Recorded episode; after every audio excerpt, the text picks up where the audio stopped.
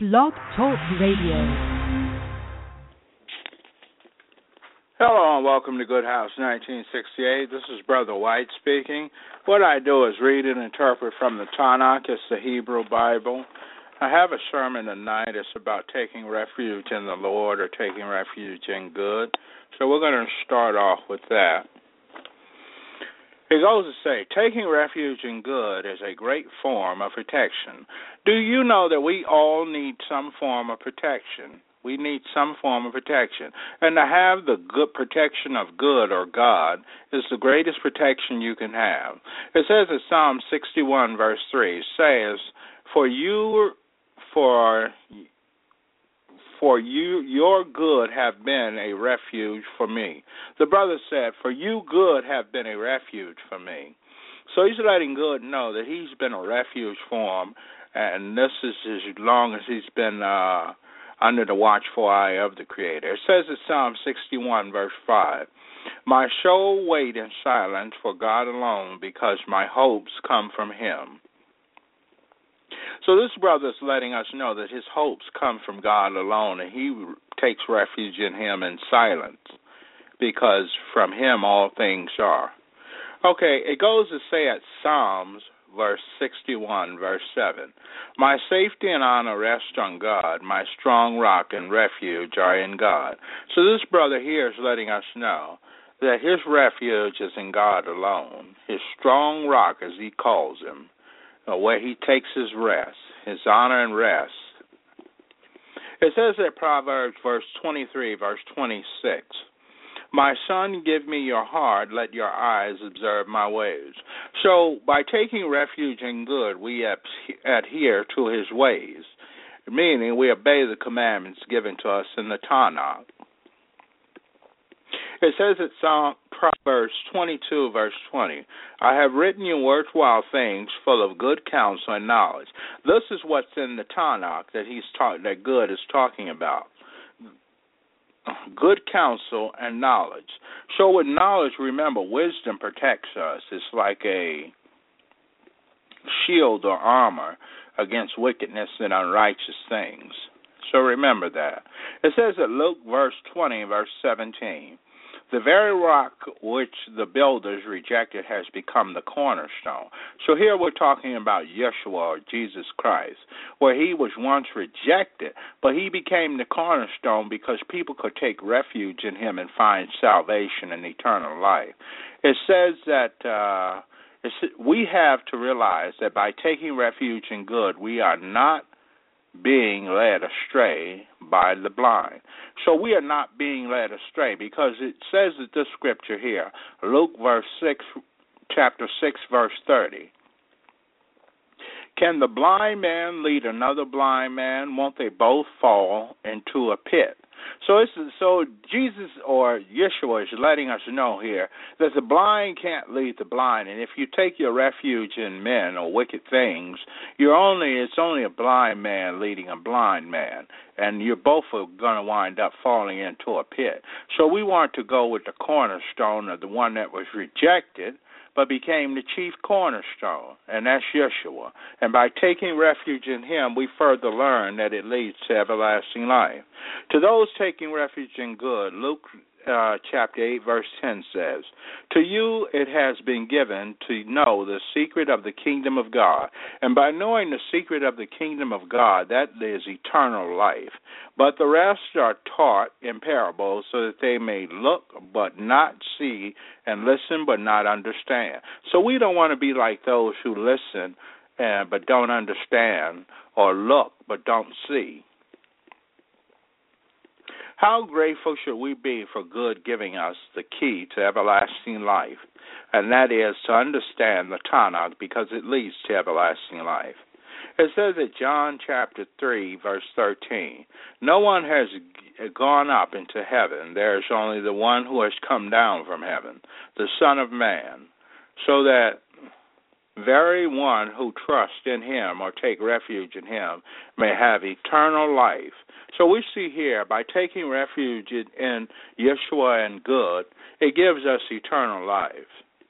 So we see it's plainly stated from this scripture we have to put our trust or take refuge in God for eternal life or good for eternal life. So, what better way to take refuge, but is to put, which is to put our faith in the Lord of the dead and living. Because it says here, Romans 14, verse 9, Indeed, it was for this very reason that the Messiah died and came back to life so that we he might be Lord of both the dead and the living. So wouldn't we want to take uh and put trust in someone who holds the key to powers like that, the dead and the living, that holds the powers of both the dead and the living. This is why we seek refuge and take refuge in Yeshua and in good. So this is something to remember, brothers and sisters. We want to take refuge in the Lord because He is our shield, salvation, and deliverance. All right, now going to the reading.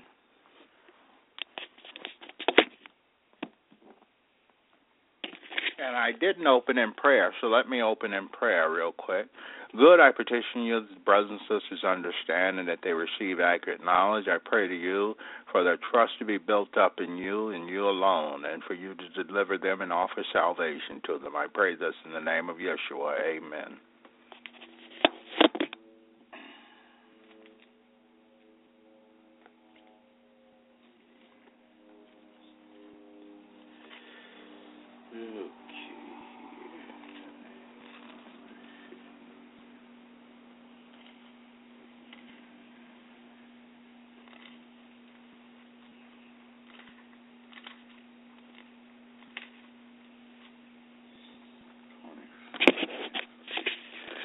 And we're at Shemot, or Exodus chapter 25, and it goes to say, Good said to Moshe, Tell the people of Israel to take up a collection for me. Accept a contribution from anyone who wholeheartedly wants to give. The contribution you are to take from them is to consist of gold, silver, and bronze, blue, purple, and scarlet yarn, fine linen, goat's hair, tan, tanned ram skins, and fine leather acacia wood, oil for the light, spices for the anointing oil, and for the fragrance incense, onyx stones and other stones to be set for the ritual vest and breastplate. They are to make me a sanctuary so that I may live among them. You are to make it according to everything I show you the design of the tabernacle and the design of its furnishing. This is how you are to make it. They are to make an ark of acacia wood, three and three quarters feet long, two and a quarter feet wide, and two and a quarter feet high. You are to overlay it with pure gold, overlay it both inside and outside, and put a molding of gold around the top of it. Cast four gold rings for it and attach them to its four feet, two rings on each side. Make poles of acacia wood and overlay them with gold. Put the poles into the rings on the sides of the ark. Eh, you will use them to carry the ark. The poles are to remain in the rings of the ark. They are not to be removed from it. Into the ark you are to put the testimony which I am about to give you. You are to make a cover for the ark out of pure gold. It is to be three and three quarters feet long and two and a quarter feet wide. You are to make two cruvim of gold. Make them of hammered work for the two ends of the ark cover. Make one cruvim for one end and one cruvim for the other end. Make the cruvim of one piece with the ark cover at its two ends. The cruvim will have their wings spread out above so that their wings cover the ark, and their faces are toward each other, toward the ark cover. You are to put the ark cover on top of the ark. Inside the ark you will put the testimony that I'm about to give you. There I will meet with you. I will speak with you from above the ark cover, from between the two cherubim, which are on the ark for the testimony. About all others I am giving you for the people of Israel.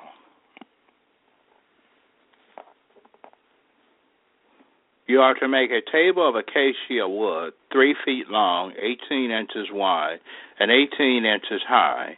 Overlay it with pure gold and put a molding of gold around the top of it. Make around it a rim of handbreadth wide and put a molding of gold around the rim. Make four gold rings for it and attach the rings to the four corners near its four legs.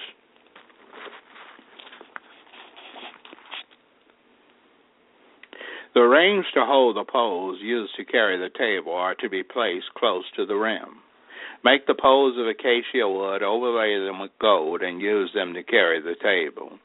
Make as dishes, pans, bowls, and pitchers of pure gold. On the table you are to place the bread of presence in my presence always. You are to make the menorah of pure gold. It is to be made of hammered work. Its base, shaft, cups, rings of outer leaves, and petals are to be of one piece with it. It is to have six branches extending from its sides, three branches of menorah on one side of it and three on the other. On one branch are to be three cups shaped like almond blossoms, each with a ring of outer leaves and petals. Likewise, on the opposite branch, three cups shaped like almond blossoms, each with a ring of outer leaves and petals. Similarly, for all six branches extending from the menorah.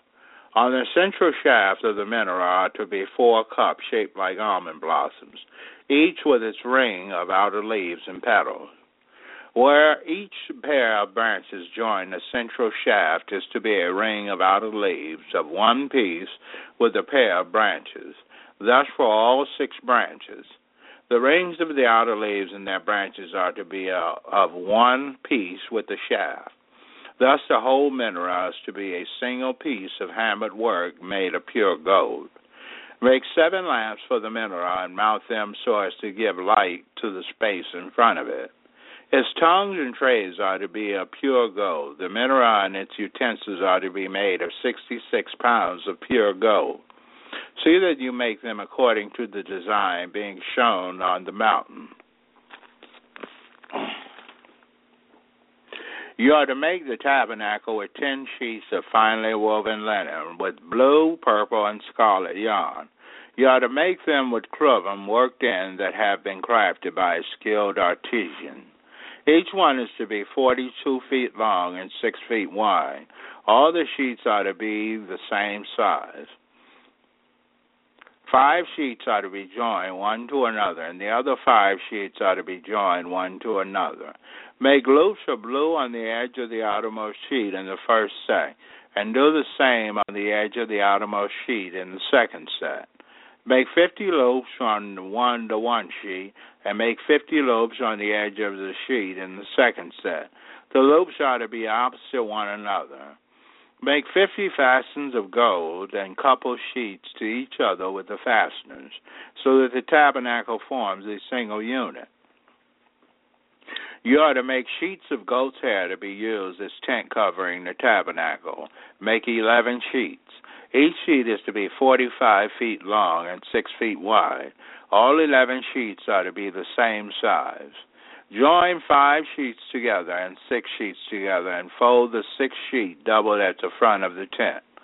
Make 50 loops on the edge of the outer sheet in the first set and 50 loops on the edge of the outer sheet in the second set. Make 50 fasteners of bronze, put the fasteners in the loops, and join the tent together so that it forms a single unit. As for the overhanging part remain of the sheets forming the tent, the half sheet remaining is to hang over the back of the tabernacle, and the eight inches of one side and the eighteen inches and the 18 inches of one side and the 18 inches of the other side of that remaining in length of the sheets forming the tent is to hang over the tabernacle to cover it on each side. You are to make a covering for the tent of tanned ram skins and an outer to cover it on each side. You are to make a covering for the tent of tanned ram skins. Okay, I've read that. Excuse me. Make the upright planks for the tabernacle out of acacia wood. Each plank is to be 15 feet long and two and a quarter feet wide. There are to be two projections on each plank, and the planks are to be joined one to another. That is how you are to make all the planks for the tabernacle. Make the plank for the tabernacle as follows 20 planks for the south side facing southward. Make 40 silver sockets under the 20 planks, two sockets under one plank. for its two projections and two sockets under another plank for its two projections. For the second side of the tabernacle to the north, make 20 planks, and there are 40 silver sockets, two sockets under one plank and two under another. For the rear part of the tabernacle toward the west, make six planks.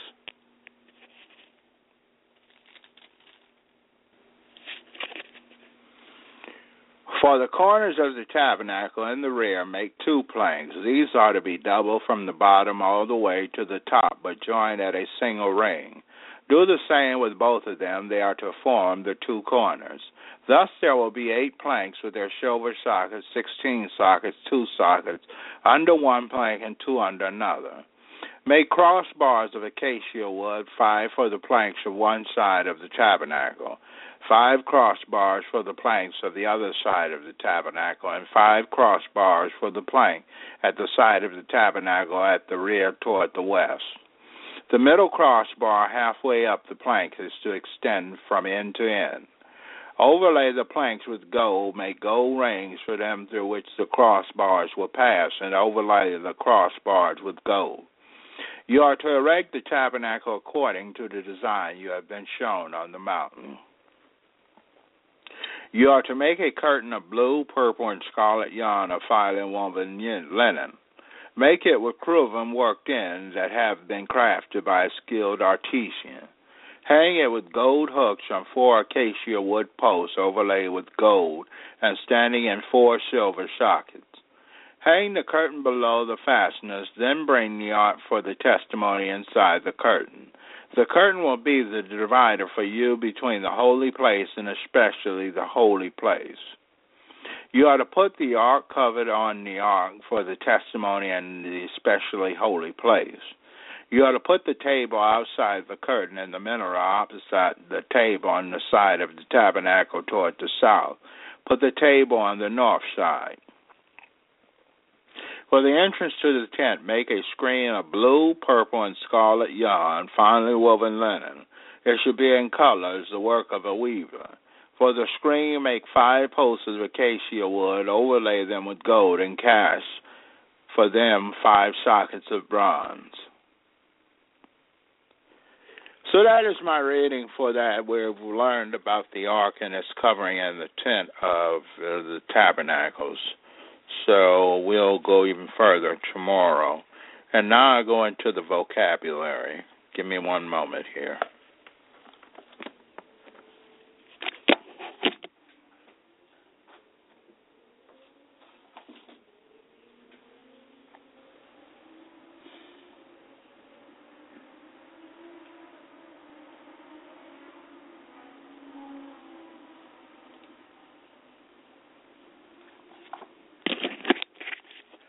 Our first word is Asheri, and it's an inhabitant of Asher. Our next word is Ashimah, and it's the deity of Hamath. Our next word is Ashish, and it means a ruined foundation. Our next word is Ashishah, and it means cake of raisins or other comfits. Our next word is Ashik, and it means to bunch together. Our next word is Eshkol. It means other fruit, grapes, bunch of grapes. Our next word is Ashkenaz. It means the. It is a descendant of Ashkenaz. Our next word is Eshkar. It means gift or present. Our next word is Ashel. It means a tamarisk tree. Our next word is Ashami. It means desolate, destroy, greatly be be greatly be found, hold, guilty, offend. Our uh, next word is Ashan. It means a fault. Our next word is Asham. It means presenting. Our next word is Ashma. It means offend, sin, cause of trespass. Our next word is Ash, Ashman. It means field, desolate place. Our next word is Ashmareth. It means a night watch. Our next word is Eshnob, and it means window, lattice, casement. Our next word is Ashna. Uh, instead of Ashnob, is Ashna, and it's the name of two places in Palestine. Our next word is Ishon, and it's a place in Palestine. Our next word is Ashraf, and it's a conjurer, astrologer. Our next word is Ashpar, and it means a quiver, an arrow. Our next word is Eshpar, and it means portion, measured. All right, that is it for my vocabulary for today. Remember, you need to know these words in order to understand and interpret the Hebrew Bible. And uh, I'm to go, uh, you can go to, uh, so far the site is still up, goodhouse1968.net. And some of the words, uh, the spelling of them will be there. I'll list in the future as time goes on. All right, good. I petition you that you strengthen the brothers and sisters up, awaken their hearts to a new meaning, a new meaning of salvation, Uh, a new meaning of deliverance, and believing in good and doing righteousness and all the good things that their heart can conceive of. I pray that you open their eyes and guide them in the right direction and give them sustenance and enable them to be able to do good on a day to day basis. I pray this in the name of your Son, Yeshua, good. Amen.